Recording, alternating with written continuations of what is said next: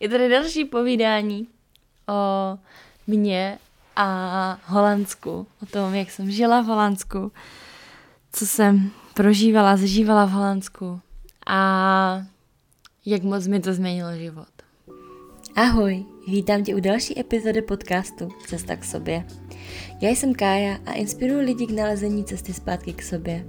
Podávám pomocnou ruku na cestě z temnoty zpět ke světlu, miluji experimenty, hluboké konverzace, seberozvoj, meditace, neurovědy, psychologii, filozofii, ale hlavně lásku a život.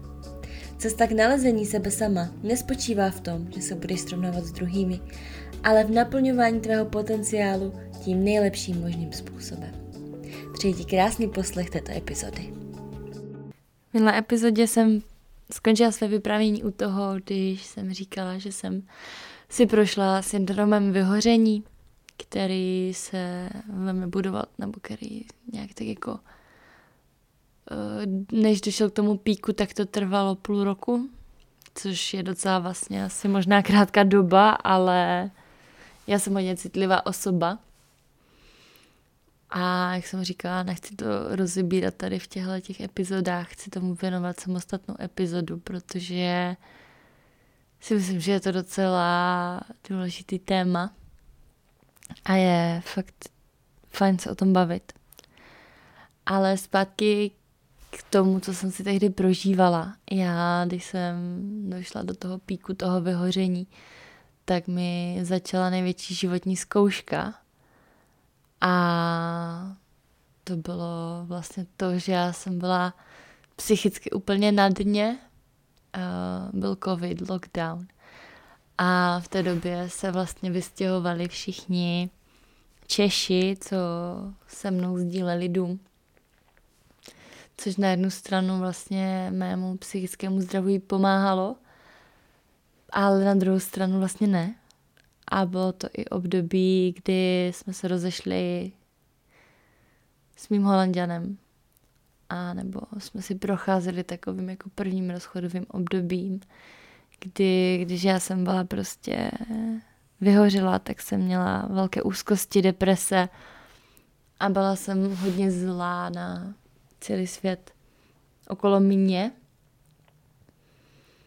A to znamenalo, jakoby na něho jsem kladla velký tlak. A já úplně chápu, proč tehdy to jako nezvládl a odešel. Nebo já jsem ho nějakým stylem jako vyhnala. A to bylo v prosinci roku 2020. V prosinci roku 2020 my jsme se rozdělili. On se odstěhoval, já jsem zůstala bydlet úplně, ale úplně sama v obrovském domě, kde jsem byla zvyklá na to, že tam je pořád spousta lidí. Byla jsem na nemocenské, protože jsem nebyla schopná pracovat. Neměla jsem žádné kamarády a vlastně ani v Česku jsem moc přátel neměla, moc těch uh, vazeb mi nějak jako nezůstalo, nebo jsem nějakým nevěnovala pozornost, abych je utužovala. A mm, jediné, co jsem měla, co mi jako drželo v té době, tak byla škola, kterou jsem na dálku studovala online. A bylo zrovna zkouškové období, takže já jsem potřebovala mít ten fokus na něco a bylo to učení a myslím si, že to mi hodně jako pomohlo, protože nemít tehdy tuhle, tu kotvu, tak bych byla v úplné jako prázdnotě, v nicotě, v ničem a asi bych ne, úplně nevěděla, jak s tím naložit. To zkouškové jsem zvládla a blížily se Vánoce, což pro mě byla ta největší zkouška, kdy jsem trávila Vánoce vlastně sama cizí zemi, bez přátel, bez rodiny. A na totálně psychickém dně. Zpamatuju, když jsem si pekla cukroví, to jsem pořád jako brečela. Potom se nade mnou v vozovkách můj bývalý přítel slitoval a první svátek vánoční mě vzal na večeři k jeho mamce.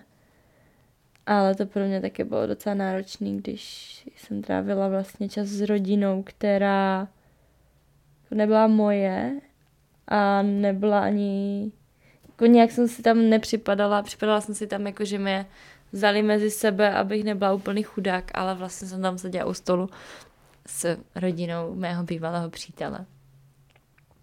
A připadala jsem si jako prostě, že se na mnou slitovali, abych jako byla s nima a nebyla sama. I když takhle to nebylo, já vím, že já jsem měla ráda je oni mě, ale tu chvíli jsem měla v sobě tolik jako temnoty, že jsem si prostě připadala hrozně nechtěná.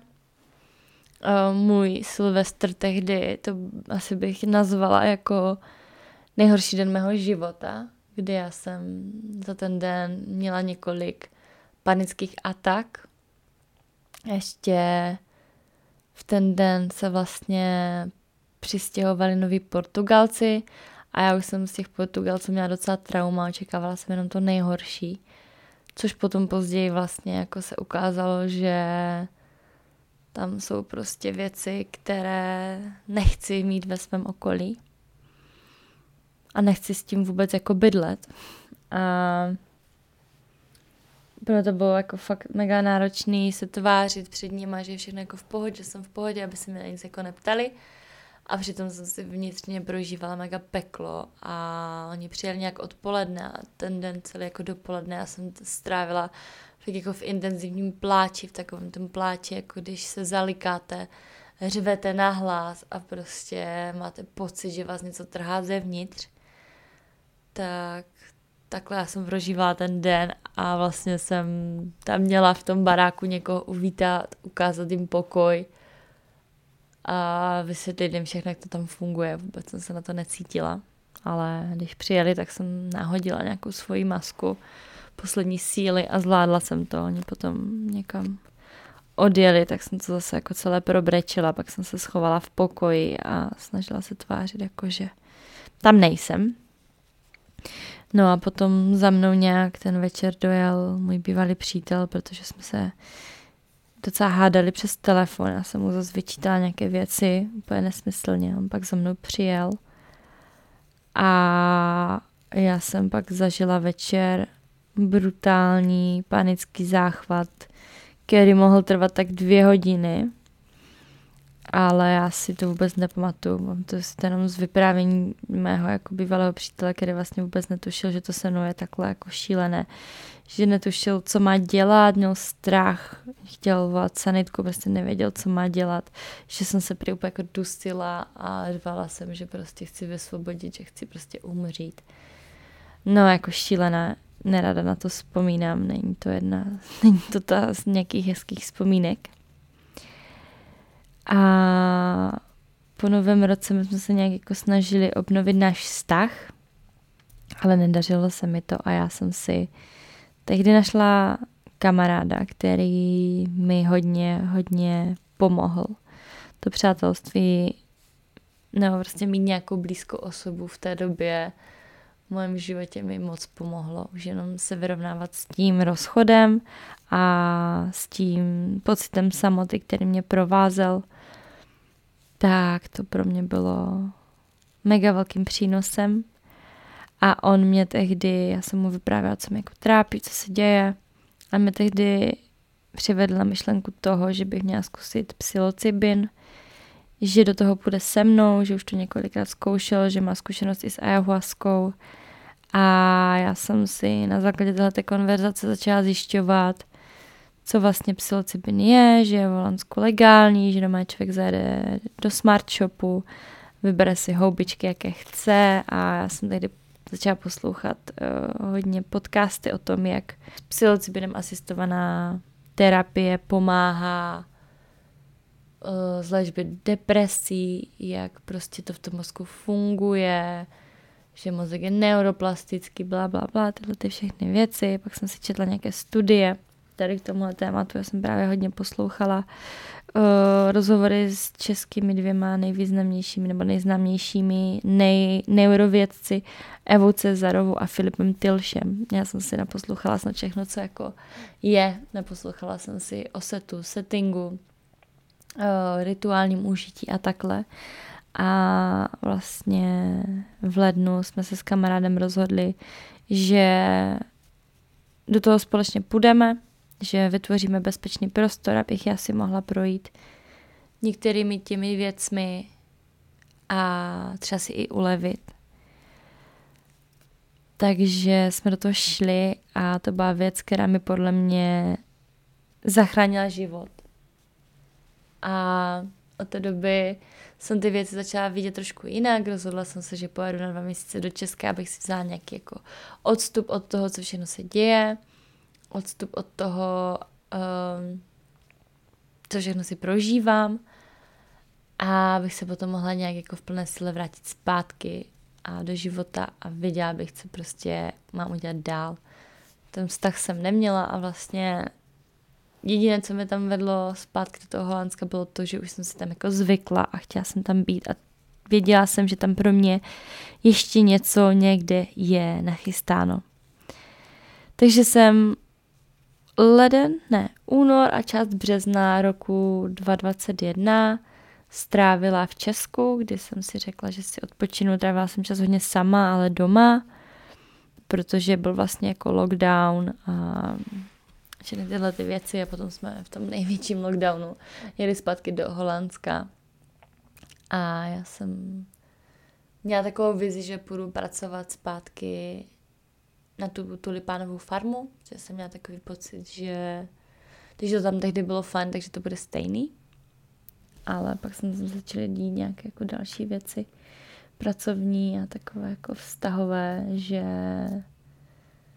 jsem tam nakonec nenastoupila. Ale když jsme dojeli teda zpátky z Česka do Holandska, tak já jsem pořád ještě bydlela v tom sharehouseu s těmi Portugalci, ale jakmile já jsem tam dojela, dojela jsem tam někdy v noci po 12 hodinách cesty, tak jsem se rozhodla, že hned ráno jako vstanu a přestěhuji se někam jinam a přestěhovala jsem se teda se všemi svými věcmi, co jsem tam za rok a půl měla. Uh, tak jsem se přestěhovala do karavanu, kde jsem si myslela teda, že budu nastupovat do té práce s těmi tulipány.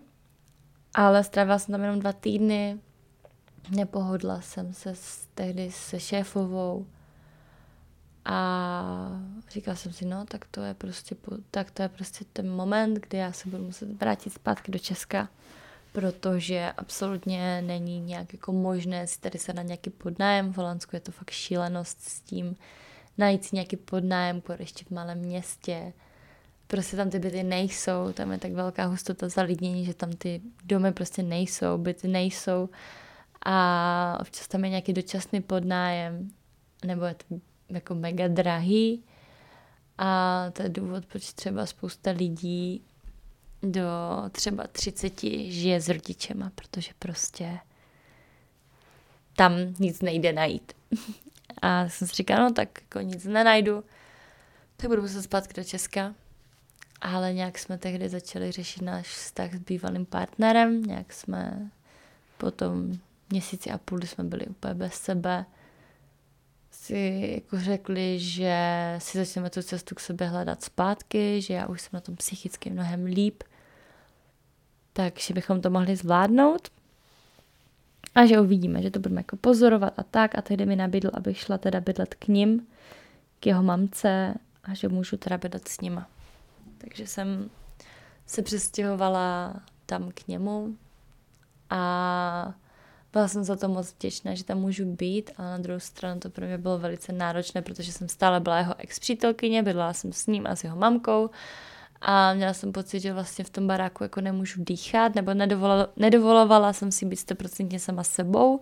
Měla jsem tehdy uh, práci online, takže jsem trávila všechny čas zavřená v dětském pokojíčku na počítači a tvořila jsem, protože jsem pracovala pro marketingovou agenturu, která sídlila v Kanadě a vlastně můj život se svrkl do jednoho, do jedné místnosti a bylo to pro mě vlastně jako krásný, že jsem tam mohla být, ale taky mega náročný. A ten náš vztah s tím bývalým partnerem byl pořád na takové jako občas fajn, občas blbý, docela jsme se hádali, někdy jsme se hádali tak, že to třeba slyšela i ta mamka a nebylo to prostě pro mě vůbec jako příjemné, jenom jsme s tím neuměli vůbec jako nějak pracovat.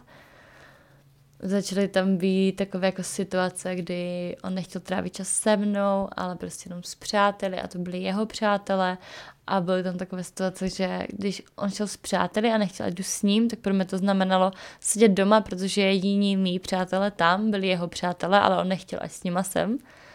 A já jsem se jako nějak bála hledat si tam svoje vlastní vazby, budovat si tam něco svého. Ale později jsem se k tomu jako dostala, ale přes takové jako docela zapeklité situace. Bylo tam v tom období hodně jako takové party období, hodně alkoholu. Takže potom i hodně takové jako zajímavé hádky, výčitky, lhaní ze strany partnera, takové ty jako sliby, že jo, budu trávit čas s tebou a potom prostě utíkal někam pryč, nepřišel domů, já se o něho bála. A prostě pořád chtěl být jenom s jinýma lidma a ne se mnou a pořád tvrdil, že nechce mít jako vztah a takhle. A mě to hrozně ubližovalo, ale neměla jsem to jako přijmout a neviděla jsem jako východisko z toho jako ven, protože jsem nechtěla se vracet jako zpátky do Česka a nevěděla jsem, jak to udělat tak, abych mohla zůstat v tom Holandsku. No a život tak nějak prostě plynul a plynul k tomu, že za mnou potom přišla příležitost, kdy mi kamarádka nabídla, že na měsíc můžu bydlet u ní. Že její rodič odjíždí pryč, že má volný dům a že tam mají pokoj, který můžu využít. Takže já jsem tehdy řekla, že ano, byla jsem to velice vděčná a vlastně tohle to byl ten moment, který mi mega otevřel dveře. A největší paradox toho všeho bylo, že ona tady s tohletou myšlenkou a tady s tím nápadem za mnou přišla na mé rozlučkové párty, kdy jsem se loučila se všema v Holandsku. A ona přišla tady s tímhle a říkala, je tak žádná rozlučka, ale, ale oslava toho, že zůstávám. A takže jsem si potom za týden na to zbalila své saky paky, poděkovala jsem mamince bývalého partnera, uvařila jsem jim poslední jako večeři a s obrovskou vděčností za to, že jsem tam mohla být. A vlastně já si pamatuju ten víkend, kdy pro mě fakt bylo těžké pouštět toho muže. Bylo pro mě velice těžké si přiznat, že to mezi námi jako nefunguje a fungovat nebude. On pořád chodil s tím, že uh, nechce být ve vztahu, že chce teď trávit čas s kamarády, že má teď jiné priority. A já si pamatuju, jak jsem ten víkend se objednala na rejky, šla jsem na rejky, moc jsem si to užila a velice mi to v té době pomohlo, dodalo mi to sílu, otevřelo to ve mně spoustu věcí, na cítění na sebe sama. A dalo mi to sílu v tom kroku, že teda na dobro opouštím toho partnera a na dobro opouštím tuto tu kapitolu mého života, protože já jsem na tom lpěla z toho důvodu, že mi to tehdy z něčeho vysvobodilo a cítila jsem tu svobodu, ale zároveň jsem v tom tu svobodu ztratila a vlastně jsem se v určitých situacích nedokázala chovat tak, jak bych chtěla. Byla jsem v některých věcech dost toxik, vím to, zpětně si to uvědomuju a jsou to věci, na kterých teď jako pracuji, abych je do budoucna už jako třeba nemusela opakovat, že jsem si je zvědomila. No a potom rejky, vlastně jsem se odstěhovala, uh, bydlela jsem u té kamarádky, zařídili jsme pokojíček, nebo prostě jsem si tam vybalila svoje věci, ale cítila jsem, že tam prostě nebudu dlouho, že tam nebudu ten měsíc, jak jsem tam být měla. A bylo to vtipné, potom na stěhování jsem dostala covid a já jsem tehdy nastupovala i do nové práce. Pracovala jsem tehdy v restauraci a bylo to všechno takové jako najednou, najednou do toho ten covid a já jsem si říkala, já tady prostě už nemůžu bydlet, co budu dělat a ten vesmír mi tak do života poslal nabídku uh, vlastně takového dočasného bydlení na tři měsíce, které bylo za úplně boží cenu, totálně boží cenu a byl to celý dům. Byl to dům, řadovka, typická holandská řadovka s třemi místnostmi, žádný share house, nic, prostě všechno jenom pro mě. A já jsem tady nabídla té kamarádce, u které jsem bydlela jako vyměnu za to gesto, které ona vznesla směrem ke mně, tak jsem jí nabídla, zda by chtěla jít bydlet se mnou. Tak hned na to kývla a my jsme za ten nájem prostě každá platili asi 70 euro prostě za měsíc. Totální no sense, jako mega to bylo. Měli jsme zahradu, pořád jsme měli nějaké návštěvy, a super na tom bylo to, že v Holandsku spousta lidí nabízí nábytek zadarmo, protože když něco odvezete na sběrný dům, na, na sběrný dvůr, tak za to musíte platit. A tak je mnohem jednodušší ten nábytek někomu darovat, ať si od něho, pro něho jako přijede a vezme si ho. Takže my jsme zařídili kompletně celý dům, protože já jsem neměla žádný, žádný nábytek, ale kompletně celý dům jsme zařídili zadarmo. Sedačku jsme měli od kamarádů, prostě uh, jídelní stůl a židle zadarmo, postele zadarmo, uh, věšáky, já jsem si snad koupila jenom, jenom stolek jako na psaní a nějaké LED světýlka, protože to prostě se musela mít hezký a svíčky a kitky, ale zbytek prostě všechno zdarma. I nádobí. Takže tohle bylo naprosto mega. A tady tím letím já jsem se teda stěhovala, uh, když jsem měla covid, tak jsem všude chodila s rouškou, teda s respirátorem. Ale neměla jsem jako jiný, jinou možnost, než to prostě přestěhovat z toho baráku tam, ty své věci. A tahala jsem tam ten nábytek, když mi to tam jako přivezli, abych nebyla s nikým jako v kontaktu, tak jsem to tam tahala sama. Prostě s tím covidem, s těma horičkama, kdyby bylo fakt jako na umření tak je takové vtipné. A vlastně první den, co jsme se s kamarádkou oficiálně nastěhovali a šli tam bydlet, tak se nám stala taková historka, které se směju dodnes, ale prostě já jsem byla nahoře ve svém pokoji, ona přišla dolů a já jsem slyšela, jak lomcuje klíčema a zvonila. A říkám, co je? A ona, že to jako nejde otevřít. Jinak mimochodem ta kamarádka byla holanděnka, jo. Um, že to nejde otevřít. Jakože jí nefunguje klíč. A my jsme měli přední dveře a zadní dveře. A ty zadní dveře ještě měly takovou jako páčku, něco jako okno, kdy ty jako zamkneš, ale můžeš na to, jako, nemusíš zamykat na klíč, ale můžeš to jako jenom zacvaknout zevnitř. Tím, tou páčkou, jak na okno. No a ty zadní, klíči, ty zadní dveře nebyly teda zamčené na klíč, ale na, na, na tu páčku. A moje klíče tehdy ležely v výdelní, výdelní místnosti na stole a byly tam i klíče od auta. Jediné, co jsem měla u sebe, byl mobil. A já, jak jsem byla ještě v tom opojení toho covidu s tou horečkou a taková celá jako mimo, tak jsem vylezla ven, zamkla, zavřela jsem ty klíče, zavřela jsem ty dveře zvenku a říkám, tak pojď zkusíme ten klíč. A v ten moment mi došlo, fuck, jestli ten klíč fakt nefunguje, tak se nedostaneme dovnitř. A on fakt nefungoval. Tam prostě v tom zámku bylo něco jako špatně, že tam k němu fungoval jenom jeden klíč. V tu chvíli jsme ještě doufali, že ty zadní dveře budou otevřené. No nebyly. Takže jsme říkali, hm, tak bydlíme tady první den, budeme muset jako sekat zámek, nebo prostě co budeme dělat. Scháněli jsme pomoc, měli jsme uh, vlastně otevřené jedno okno nahoře, říkáme, ty vole, tak prostě žebřík, nikdo z mých známých, co jsem tam měla, neměl žebřík a já jsem ani nemohla zajít nikam pro náhradní klíč um, té, do té společnosti, která nám to pronajímala, protože ty klíče od auta moje byly vevnitř. Že jsme tak dvě hodiny prostě seděli venku a přemýšleli jsme a volali jsme všude možně. Chodili jsme tam a zpátky a pak za náma přišel ten týpek z jednoho obchodu, kde vyrábí náhradní klíče a chtěl nám pomoci jako dostat domů přes schránku nějak jako drátem, tak to nám taky nešlo. Potom jsme zjistili, že jediná možnost je, když ta kamarádka vyleze uh, jakoby nahoru na garáž a z garáže po střeše, která byla mega jako šikma, do, do okna uh, v koupelně, které bylo úplně miniaturní, ale ona měla tak 160 cm, takže jsem tam pak jako vešla.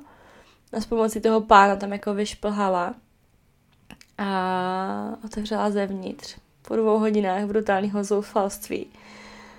Takže jsme si říkali, ty vole, tak co nás čeká za to naše společné tři měsíce, za ty naše společné tři měsíce, když první den se nám stane tohle. Ale potom už se nám nic takhle jako brutálního nestalo. A bylo to vlastně všechno fajn.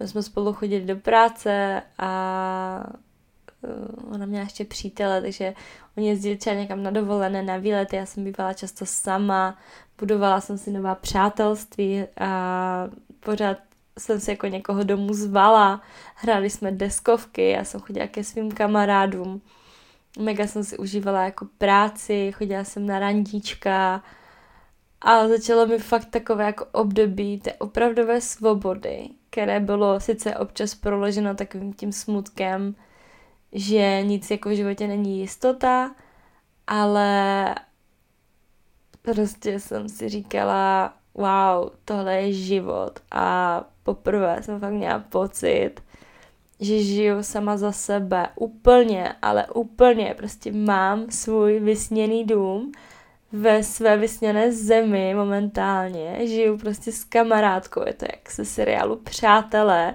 pořád něco podnikám, miluju svoji práci v restauraci a